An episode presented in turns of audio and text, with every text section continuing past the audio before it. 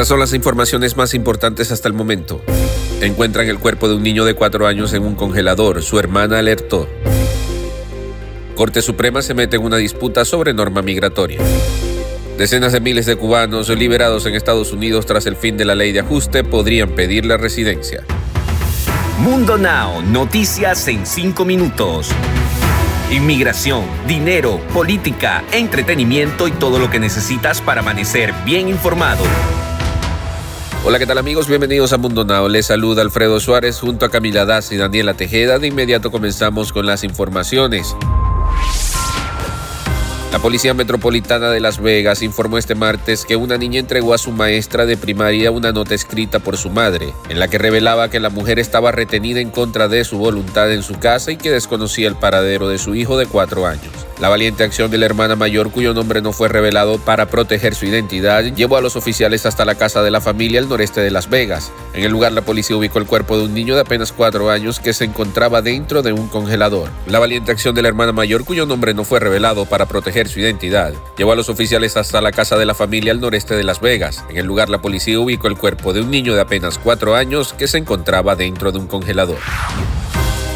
El Servicio de Inmigración estadounidense anunció este miércoles un acuerdo que pone fin a una demanda colectiva entablada el año pasado a nombre de inmigrantes cubanos, a quienes se les negó la residencia bajo la ley de ajuste cubano. Los beneficiarios del acuerdo se presentaron en puertos fronterizos autorizados se entregaron a las autoridades, fueron procesados. Se les negó el ajuste de estatus bajo el amparo de la ley de ajuste cubano, pero fueron puestos en libertad condicional. Este grupo de personas tendrán un año para volver a tramitar la Green Card. Se lee en el aviso publicado por la Oficina de Ciudadanía y Servicios de Inmigración. Abogados que representaron a los demandantes hablaron que el número de beneficiarios de este acuerdo fácilmente puede superar los 50.000 inmigrantes. La Corte Suprema se mete en una disputa sobre una norma migratoria de la era del expresidente Donald Trump. El asunto se volvió una lucha política por defender o cancelar la instrucción que había impuesto el predecesor de Biden sobre quién representa una carga pública para el país. Durante su mandato, el presidente Trump estableció que quienes utilizaran prestaciones públicas como cupones de alimentos o el programa Medicaid podrían ser considerados cargas públicas, por lo que no podrían optar a una tarjeta de residencia. Biden llegó y eliminó esa norma. Ahora empieza la disputa legal. Aunque en la Corte Suprema reconocen que cada nuevo gobierno tiene la potestad de cambiar algunas políticas, la preocupación no es por la legalidad de la norma en sí, sino por la disposición de los estados que se han agrupado para comenzar la lucha jurídica para defender la disposición de Trump que eliminaron. Y ahora es momento de que se pongan al día conmigo con las noticias más actuales en el mundo del entretenimiento.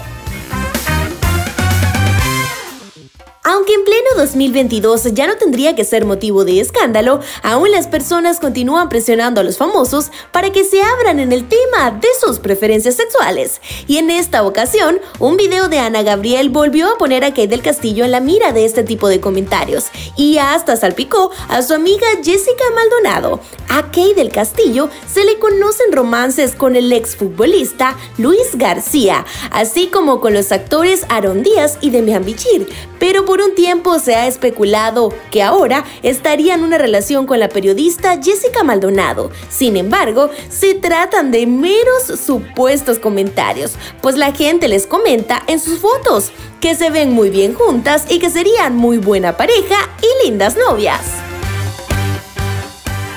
Cambiando de tema, Fernando Colunga acaba de cumplir 55 años de edad y cuando ya no pudo estrenar la serie Malverde en Telemundo, aunque fuera anunciado con bombo y platillos, meses después de haber sido presentado, renunció al proyecto y aún sigue en la empresa. No quedó bien parado, pero ahora, dos años después, reaparece, luego deteriorado e irreconocible Sí, así luce. Y es que el actor tiene años separado de la pantalla chica y sus miles de fanáticos ruegan porque se decida a volver. Y parece que les dará la sorpresa en menos de lo que creen, pues ahora se filtran unas foticos recién publicadas de Fernando Colunga con otro actor.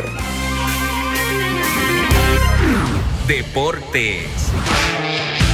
Y en los deportes, el clásico Real Madrid-Barcelona de la vigésima novena jornada de la Liga se disputará el domingo 20 de marzo a partir de las 21 horas hora de España, informó la Liga. Será la primera visita de Xavi Hernández al Santiago Bernabéu como entrenador del conjunto azulgrana y el segundo clásico que dirige tras el disputado en Riad el pasado 12 de enero. Y para despedirnos te dejamos con una frase de Mundo Inspira. El universo no conspira contra ti, pero tampoco se desvía para alinear tu camino. Recuerda ampliar estas noticias y más al ingresar a www.mundohispánico.com. Les informa Camila Daza junto a Alfredo Suárez y Daniela Tejeda. Nos escuchamos en la próxima.